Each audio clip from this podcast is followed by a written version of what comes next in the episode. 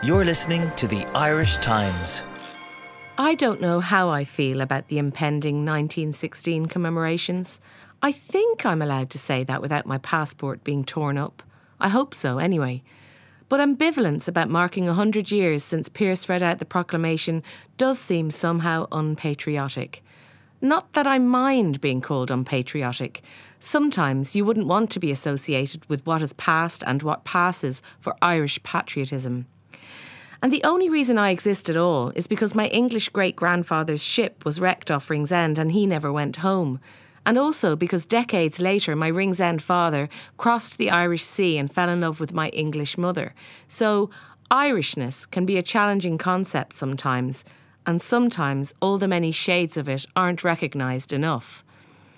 There's an awful lot of thought being put into ways to engage the public in this anniversary, but I don't know where to put myself when I think of the Rising. So if you're like me, maybe this project at Richmond Barracks might float your rising boat. The commemorative quilt is a project to honour the 77 women arrested after the Easter Rising. It's not only about commemorating these women's involvement in the Rising, but also remembering their lifelong commitments to equality for women and to social justice. Their struggles have left an often unrecognised legacy that's been kept alive through the activism of thousands of women across Ireland over the past 100 years. That's according to Aideen Ní Chláirrigh, Executive Chairwoman of Richmond Barracks. A group of 77 women from all walks of life have been invited to each make a linen panel on the quilt, which will represent one of the women of the Rising. They have been designated a woman each and told which garrison she was active with. They must research the lives of these women and, with the help of the Yarn School in Golden Bridge, create the quilt, which will be unveiled as part of the commemoration ceremony for the women of 1916 on March 8th, International Women's Day.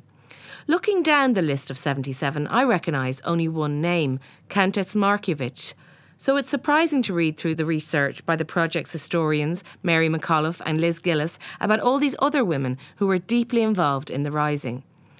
Living near where she grew up, I can't help being drawn to the story of May O'Moore, for example.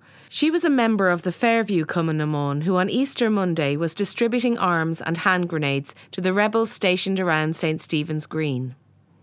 She retreated with the rest to the College of Surgeons the next day until their surrender when she was taken to Richmond Barracks and later Kilmainham Jail.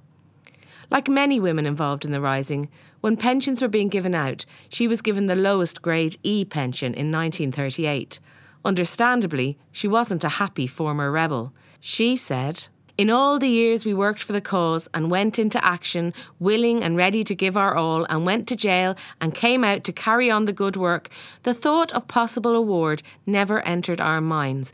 But now that the country is in a position to give awards, I certainly think they ought to be given in a fairer and more generous spirit. These women ran safe houses. They rustled up food for volunteers, distributed and hid arms, and generally risked their lives for the cause at a time when women didn't even have the right to vote. Rose McNamara was a Cumann leader, and there's a record of her account of a surrender before being brought to Richmond Barracks. She said, the women of the garrison could have evaded arrest, but they marched down, four deep in uniform, along with the men. An attempt was made to get them to sign a statement recanting their stand, but this failed. The men gave each of us their small arms to do as we liked with, thinking we were going to go home. But we were not going to leave the men we were there with all the week to their fate. We decided to go along with them and be with them to the end, whatever our fate may be. Some of the other 77 names Louisa Dolly O'Sullivan, Annie Cooney, Marcella Cosgrave, Kathleen Kitty Fleming, Bridie Kenny, Julia Macaulay, Jane Jenny Shanahan, and then there is Barbara Retz, about whom there is no information at all. These women and this commemorative quilt represent the first time a flicker of interest has stirred in me about the 1916 commemorations. I think I'm allowed to say that without being deported. I hope so, anyway. If you have any material relating to the women of 1916, or if you'd like more information about the commemorative quilt, contact Aideen Chláirrigh, that's Aideen at richmondbarracks.ie, or Maria Almqvist at the yarn school at gmail.com, or you can look up richmondbarracks.ie.